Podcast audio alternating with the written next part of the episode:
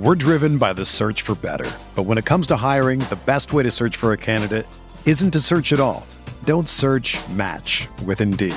Indeed is your matching and hiring platform with over 350 million global monthly visitors, according to Indeed data, and a matching engine that helps you find quality candidates fast.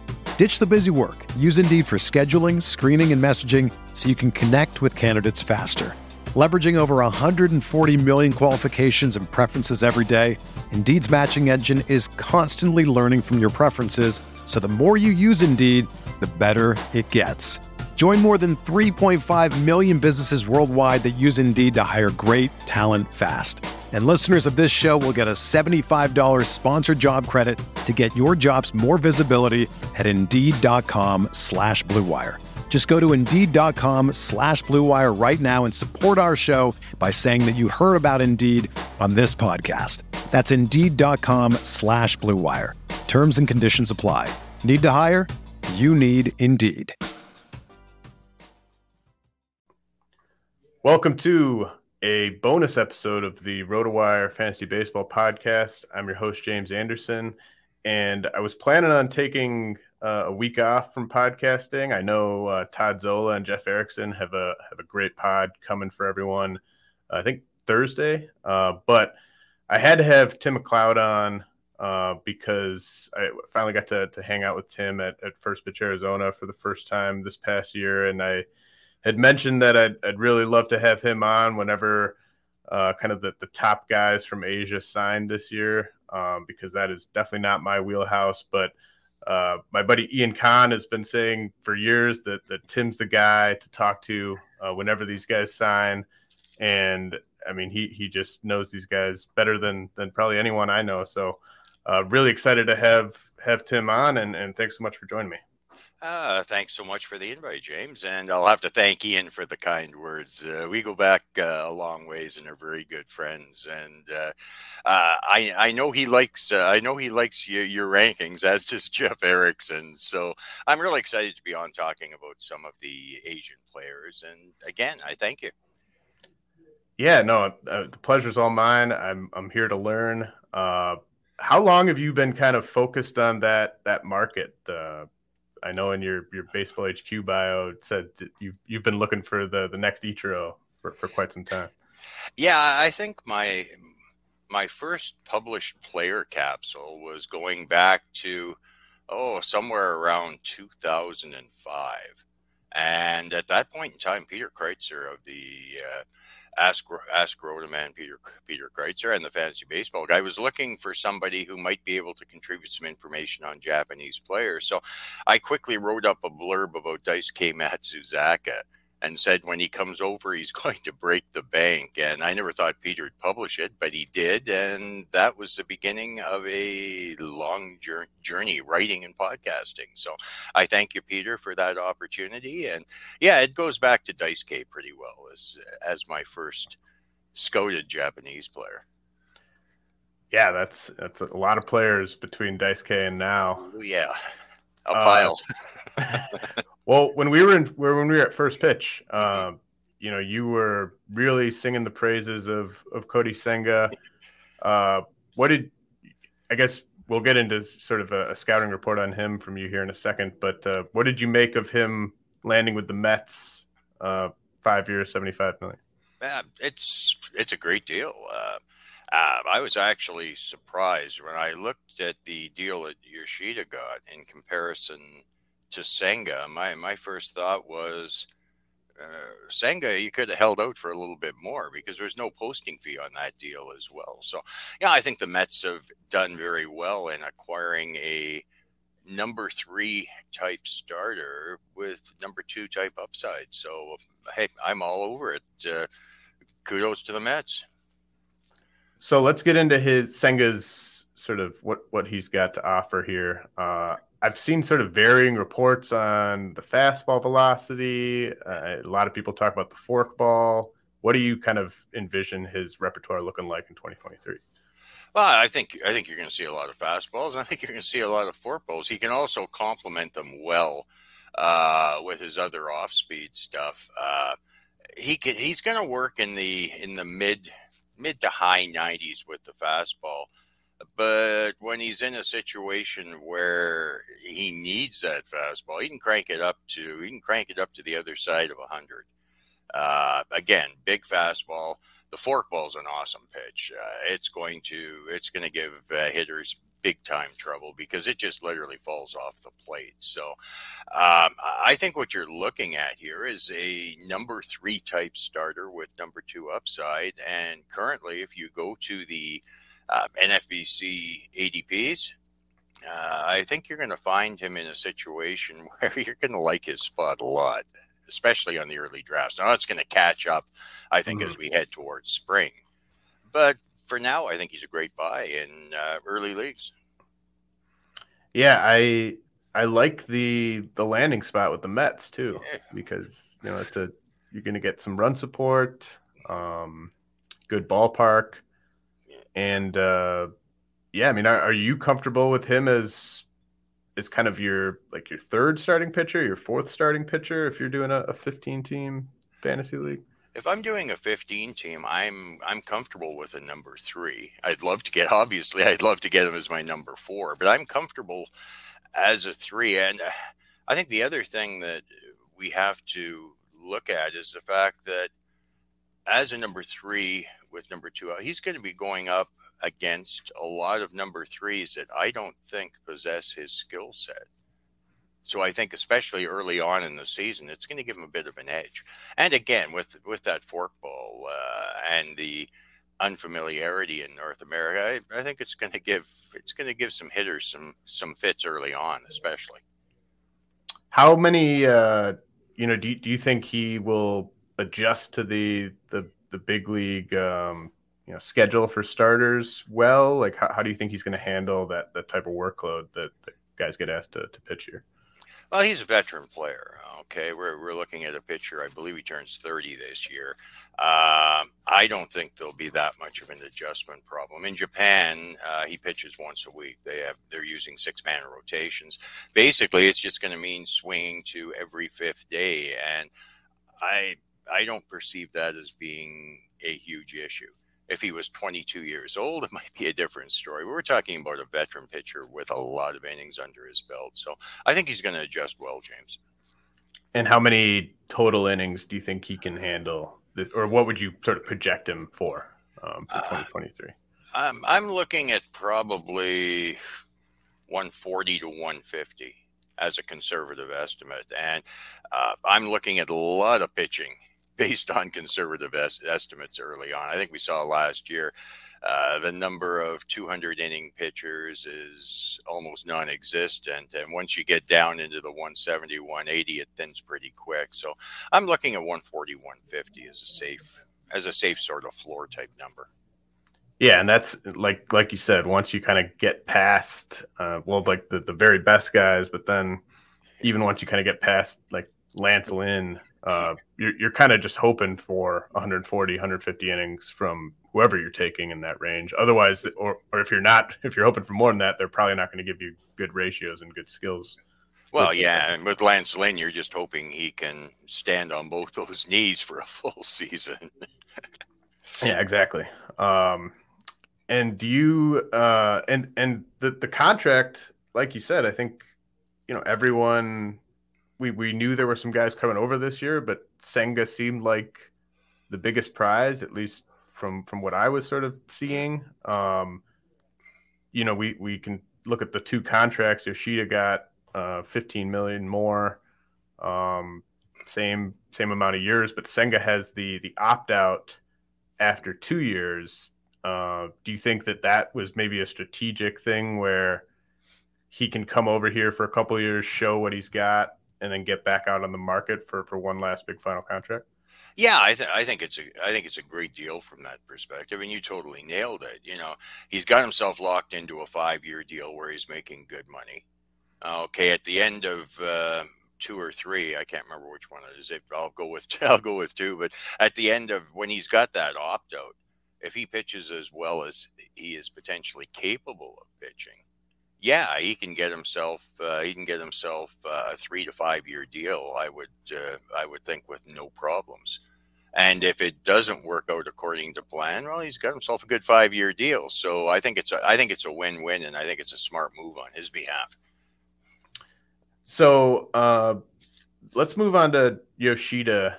Um, I, you know, I think the the Red Sox, I've I've really sort of soured on uh, how much I kind of trust what they're doing uh, over the past year or so. Uh, I I think I'd probably have more confidence in this player if he'd signed with you know a handful of other teams. Uh, but what's your kind of general scouting report on Yoshida and how how much fantasy impact is there here? Yeah, it, it's an interesting situation because most uh, everything that I've read uh, has a tendency to want to flow with Boston overpaid for this guy. Uh, and again, I think only time will tell on that one. But uh, being that he has the monster behind him, left field should work. He's not a great defensive outfielder. Uh, the skill set that he's going to bring to the table is is his ability to spray the ball all over the place and get on base. And if you take a look at what he's done over the past three years, uh, you know, you look at last year 41 strikeouts, 80 walks. Uh, the two years before that, 26 and 29 strikeouts, 58 and 72 walks. Um, you're looking at a, a player who has hit 20 plus home runs in four of the five past seasons. You know, a, a, a career 421 OBP, 539 slug, batting average 327. Definitely, definitely he can play.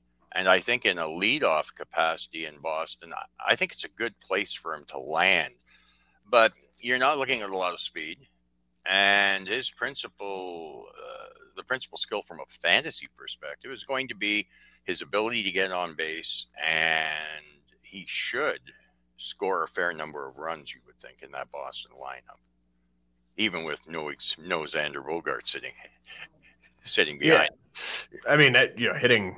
Hitting atop that lineup, kind of regardless yeah. of who's there, is is nice for fantasy. Um, yeah.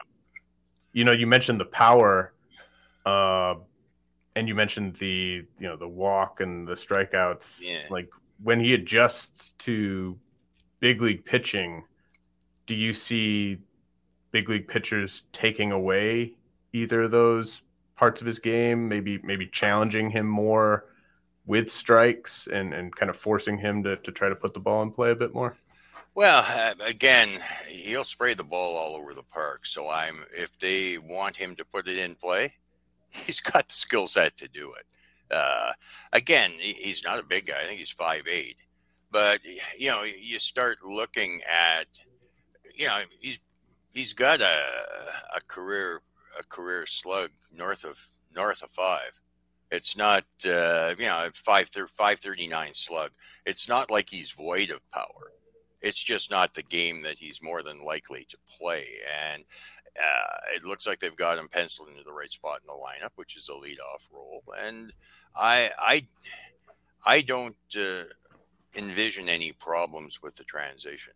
That being said, I had I had Tsutsugo pegged for 25 to 30 home runs, and we know how that worked out. I feel more comfortable with the pitching coming over than I do the hitting, James. Yeah, no, I think I, I think I'm with you there. I, obviously, you know way more about these guys than I do, um, but I just sort of anecdotally, it seems like uh, I don't know the hit. Depending on how much he's or where he's going in drafts, I guess, but uh, you know, there there's in my opinion, there, there's nothing wrong with just sort of with a guy like this, take a year, see how he adjusts to to stateside pitching, and and kind of reevaluate after that. Uh, with with Senga, like it's just going to kind of come down to price. Uh, where, where is he going? How much is he getting pushed up? Because, mm-hmm. um, yeah, I'm, kind of with you. Uh, do you have any sort of uh, big league player comps on Yoshida in terms of what you think he might do in year one? Uh, I would be looking at him as a number four or five type outfield outfielder.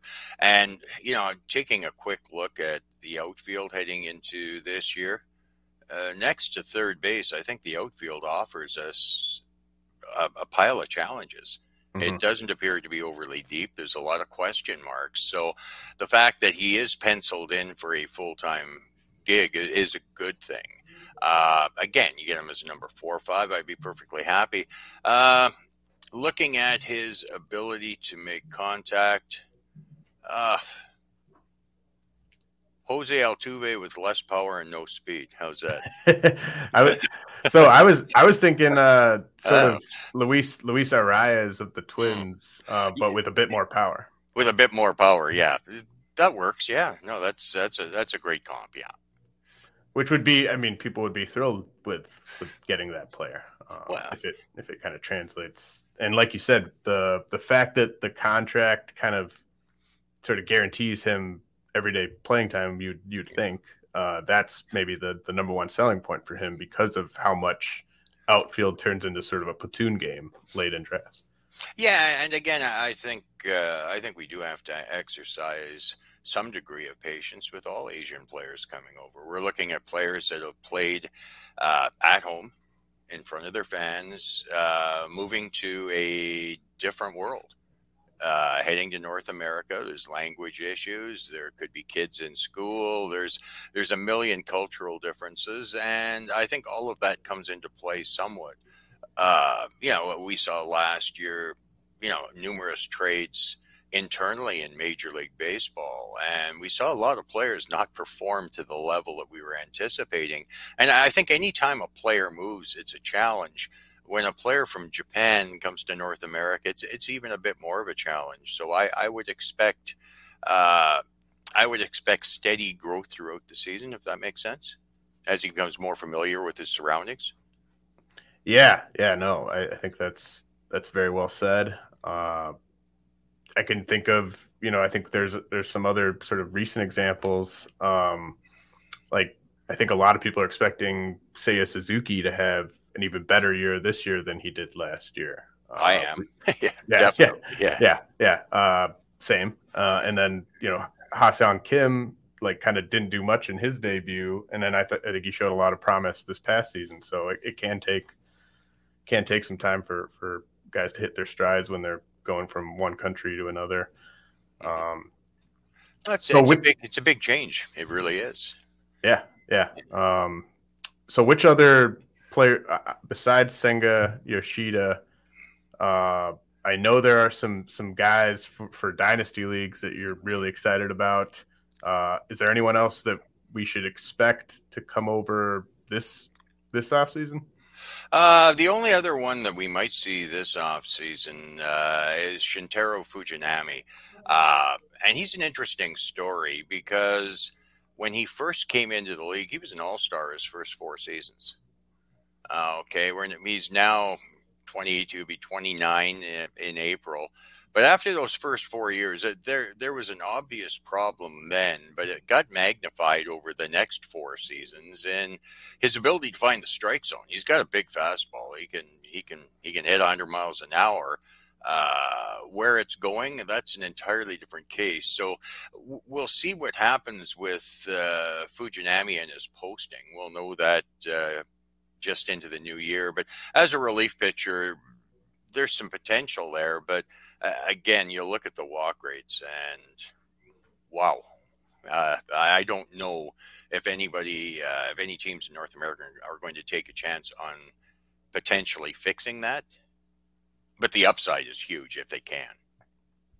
Uh, moving into, say, next year, I can give you a couple names Yoshinobu Yamamoto best pitcher in Japan, back to back Saw Sawamura Awards.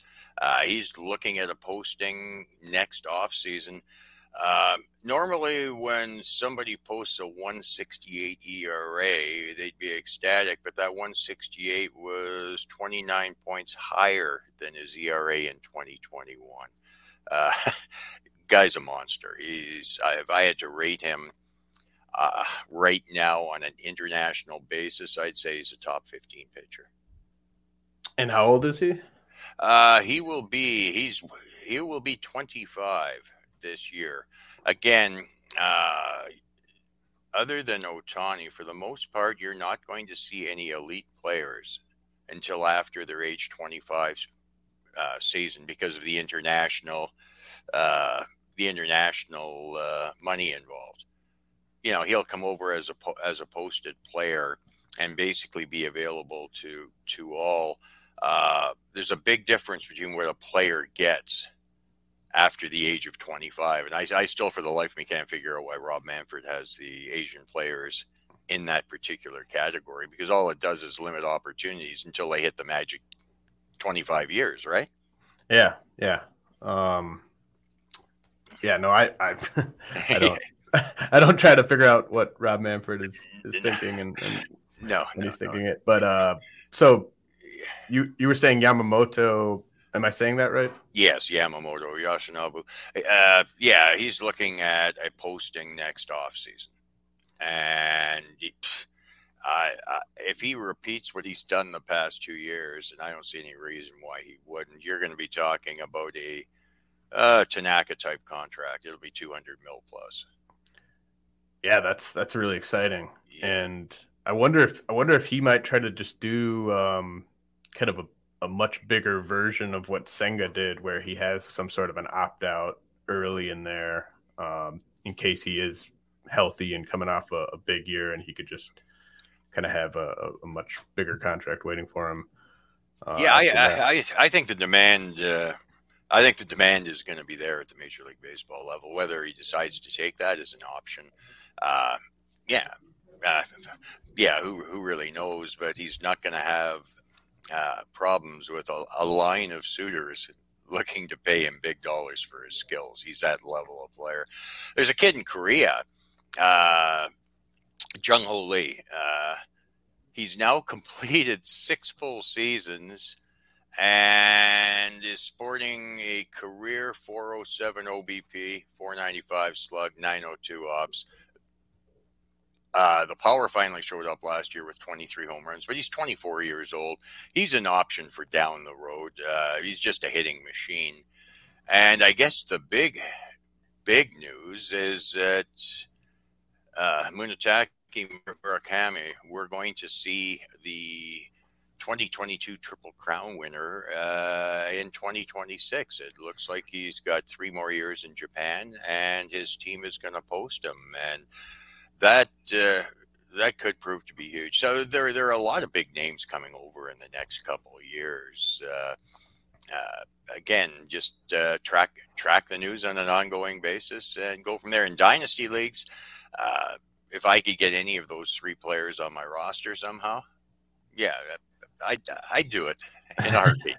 So, and so for people that play in these open universe Yeah. leagues, uh, a guy like Murakami, uh, you say he so he'll come over for the 2026 season, or yes, after? that's correct. Yeah. so knowing that and knowing uh, kind of how impressed you are by him, like where would he slot in compared to just say, you know, is, is he below like Corbin Carroll, Gunnar Henderson type since they're already going to be up and in the big leagues? Is he kind of in that next tier of prospects or further down? How would you value him for dynasty? Well, he's he just com- finished his age 22 season, and he has 160 home runs under his belt. Wow. Uh, 56 of them last year. Uh, if he continues to play at the level we've seen, um, you're talking an elite level player. Uh, I would I would think you know in a translation you'd be looking at uh, a 35 100 type bat Wow. so yeah, it's uh, you know when I, when I look at and you mentioned rostering, uh, I, in the XFL, I've had uh, Yamamoto rostered for two years now. So yeah, if you're looking at open universe leagues, uh, go get these guys, you know, and sit back and see how everything unfolds. You're definitely not going to find them available in that particular format the year before they come over. You're going to have to sit a little bit. And there's nothing wrong with that. That's what those leagues are designed to do stimulate uh, speculation, right? Yeah, no, I mean those those Yeah. leagues are so much fun. I I always get beat on these guys, but I'm I'm sure you're the type of guy that, that's beat me on them. So Uh, well, it's. It's what I do. So occasionally, occasionally I stumble onto one or two. Correct. Yes. So uh, I did have some other some uh, some guys that are, but you know the listeners are probably more familiar with that I did want to ask you about um, some some stateside guys, but any anyone else that that we should be aware of uh, for for dynasty leagues or, or we pretty much think, covered it. I, I, think that pretty well covers off the the short term. And again, when you start looking down there, you know, everybody's talking about uh, you know Sasaki Roki, and yeah, with the the the two amazing uh, no hitters last year, perfect games. The, the kid's amazing, but he's 20 years old. Okay. A lot can happen between 20 and 25. And, and again, uh, one also has to take into consideration that the Japanese league is not established to operate as a minor league system for Major League Baseball. A lot of a lot of uh, teams don't want to part with some with these players. We're talking ticket sales. It's a business much the same as MLB. And on top of that, you you get uh, you get players that just don't want to head to Major League Baseball. So I think we've covered off the the bulk of the players we should be interested in now. But six months from now, yeah, who who knows who's going to pop into the picture, right? right. Yeah. This this stuff can can change. Uh, so uh, I do want to. So we we you and I got to be on a, a fun panel at, yeah. at, First Pitch Arizona. Mm-hmm. Uh, we were in this uh, slow draft where we were drafting rookies just for how much fantasy value they were going to provide in 2023. And you took a couple guys that, uh, as the out seasons as the off season has kind of progressed, uh, I've been moving up my set of prospect rankings that'll be um, released uh, in mid January after the the J15 guys sign. Right. And I mean, I just I love this time of year because it's kind of you're sort of discovering stuff about different prospects that you just wouldn't have time to kind of discover in season and there's nothing kind of more exciting than kind of doing a, a deep dive on a player and being like, oh man, I, I got to move this guy up. We're driven by the search for better. But when it comes to hiring, the best way to search for a candidate isn't to search at all. Don't search match with Indeed. Indeed is your matching and hiring platform with over 350 million global monthly visitors, according to Indeed data, and a matching engine that helps you find quality candidates fast. Ditch the busy work. Use Indeed for scheduling, screening, and messaging so you can connect with candidates faster. Leveraging over 140 million qualifications and preferences every day, Indeed's matching engine is constantly learning from your preferences, so the more you use Indeed, the better it gets. Join more than 3.5 million businesses worldwide that use Indeed to hire great talent fast. And listeners of this show will get a $75 sponsored job credit to get your jobs more visibility at Indeed.com slash BlueWire. Just go to Indeed.com slash BlueWire right now and support our show by saying that you heard about Indeed on this podcast. That's Indeed.com slash BlueWire. Terms and conditions apply. Need to hire? You need Indeed. Get ready for the greatest roast of all time the Roast of Tom Brady, a Netflix live event happening May 5th. Hosted by Kevin Hart, the seven time world champion gets his cleats held to the fire by famous friends and frenemies on an unforgettable night where everything is fair game. Tune in on May 5th at 5 p.m. Pacific time for the Roast of Tom Brady, live only on Netflix. When you need mealtime inspiration, it's worth shopping Kroger, where you'll find over 30,000 mouth-watering choices that excite your inner foodie. And no matter what tasty choice you make, you'll enjoy our everyday low prices, plus extra ways to save, like digital coupons worth over $600 each week. You can also save up to $1 off per gallon at the pump with fuel points. More savings and more inspiring flavors make shopping Kroger worth it every time. Kroger, fresh for everyone. Fuel restrictions apply. Yeah. And the the first one of those guys I want to ask you about um, is uh, James Outman. Mm. And I do want to kind of shout out uh, Jack Thompson here because I and, and I know there there are other people who've kind of been giving me grief about uh, just disrespecting James yeah. Outman with where I've got him ranked and stuff like that. Um, so I want to want to you know say hey you guys were were right to be on me for that. Um, but I mean he he he ranks really well in some of the, the data driven uh, rankings that are out there. He is older, uh, which was which kind of took a while for me to kind of get over. And I'm, I'm, not saying I'm all in on Outman, but I have liked a lot of what I've kind of been finding out about him this offseason. What's what's your take on Outman? Well, yeah. The first thing is remember it's James and not Josh. Okay, when you when you get your draft, you want to get the right one. Um, I've always liked the skills. The problem has been an opportunity.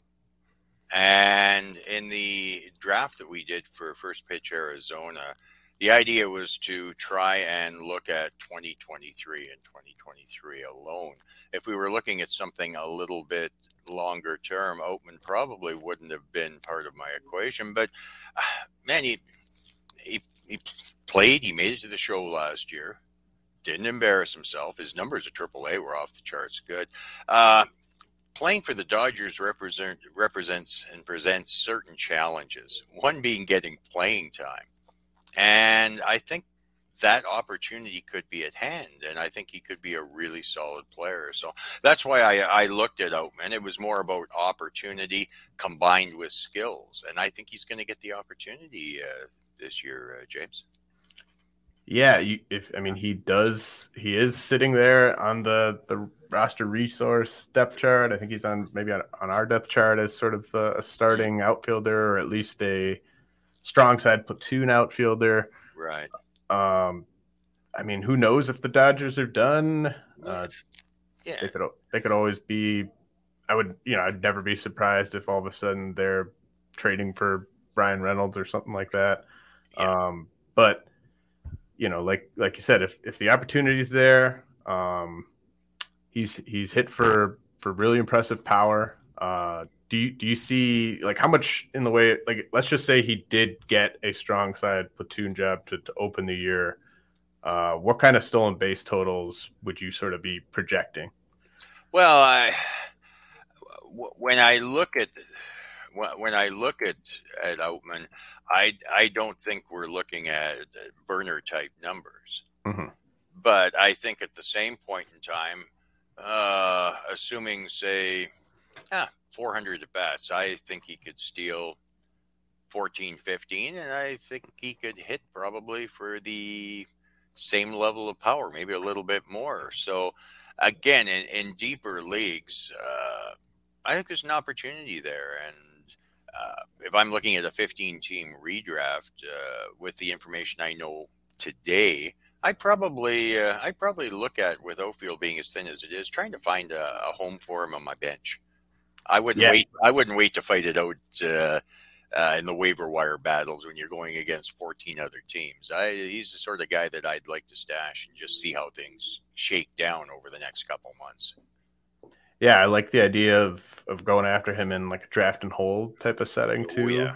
Yep. Um, and just based on sort of the, the, there's been some prospect mock drafts happening and stuff like that. I I do think, uh, you know, the market is such that you could probably uh, try to trade for him this off season, and even if it's going to cost you more to get him now than it would have, you know, back during the the 2022 season uh, there's definitely a chance that his like if if all of a sudden we're talking about James Outman as a guy who um, is kind of locked into a role with the Dodgers, yeah, then you know, it's going to be tough to get him. I was going to say, yeah, once that becomes a confirmed situation, yeah, the price is going up, up, up, and away. you know what I mean? It's hey, it's it's a good team, and he's definitely got the got skills. So uh, if you want to buy in on Outman, I totally agree with you. Now is now is the time, not the middle of March. And then uh, another guy, and I think so. I think you took uh, Outman in the the third round of our draft. Um, yeah, it was early. Yeah. And then another guy that you drafted, uh, I think a few rounds later, Oscar Colas. I think if we had done that draft like today, mm-hmm. he might go in the first round or second round, uh, just because there has been so much buzz that he could win that right field job outright. Mm-hmm. well, the, the, White Sox haven't done anything to change that, have they? No, no. They've they've commented on the fact that he could be the right fielder. It doesn't seem yeah. like anything's imminent to, yeah. to, stop that. So, yeah.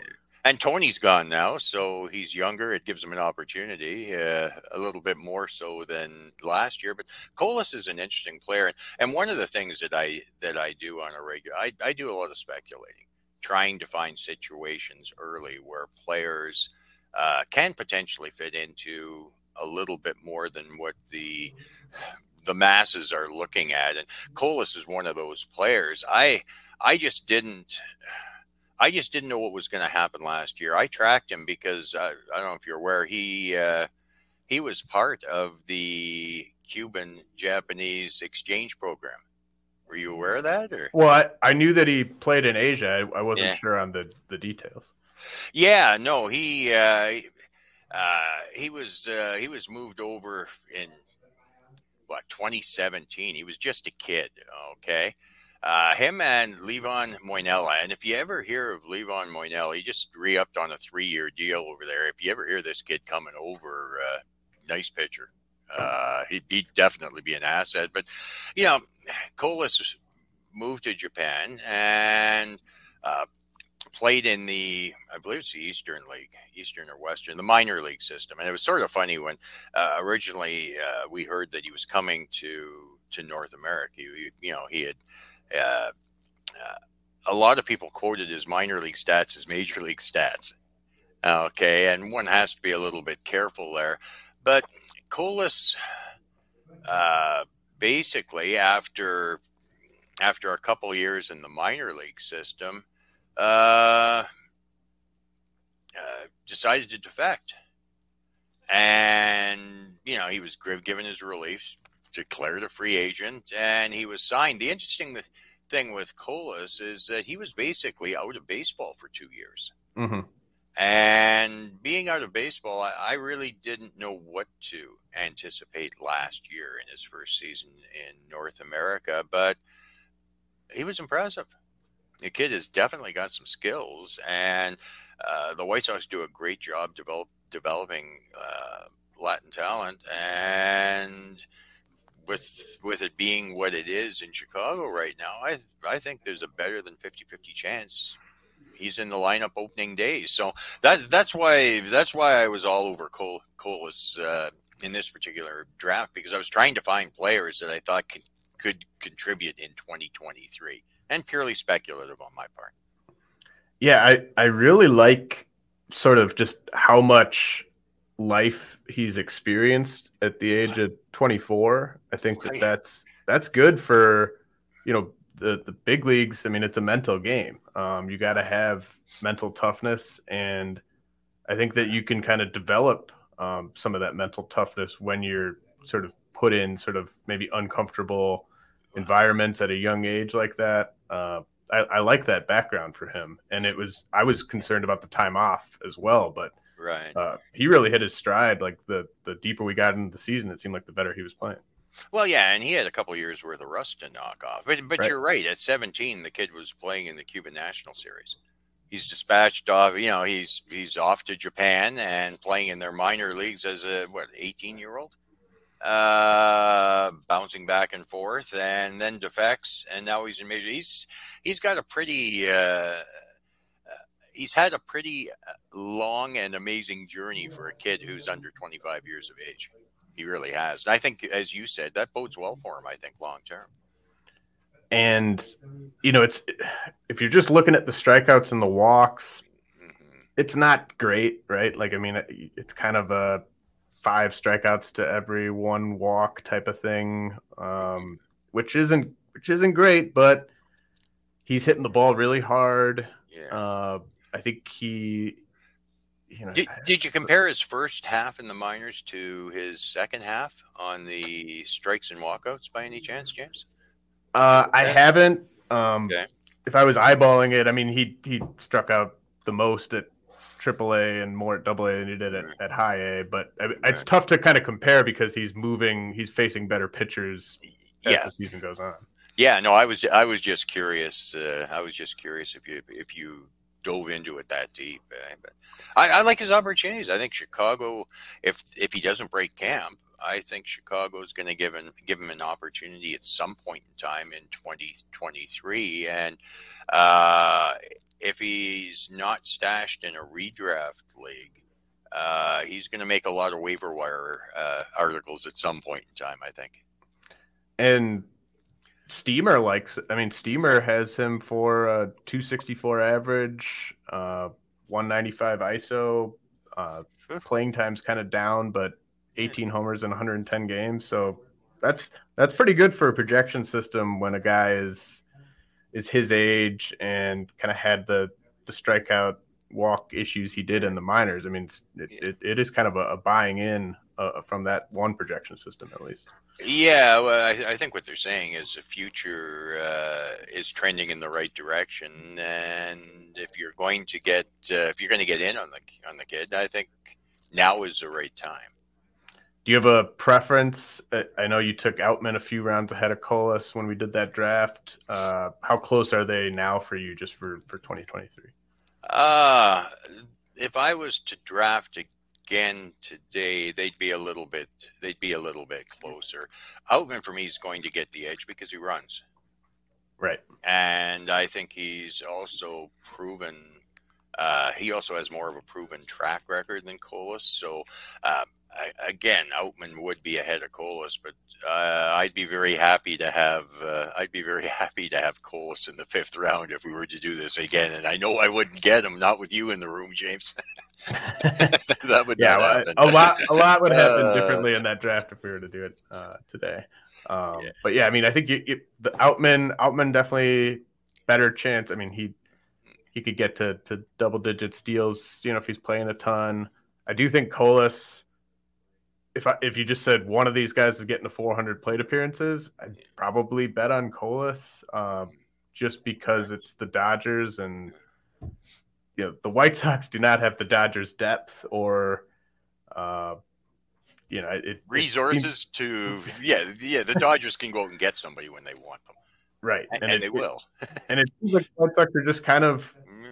pigeonholing themselves in this right now. Um, so I think I think you're going to keep seeing, you know, for as long as it looks like both these guys are are going to play pretty prominent roles. I think their their uh, ADP is going to keep creeping up here, uh, and spring training will be really exciting on both those guys too, and and the other two uh, we talked about, uh, Yoshida and Senga. Like that, it's going to be great to see what these guys have in the spring.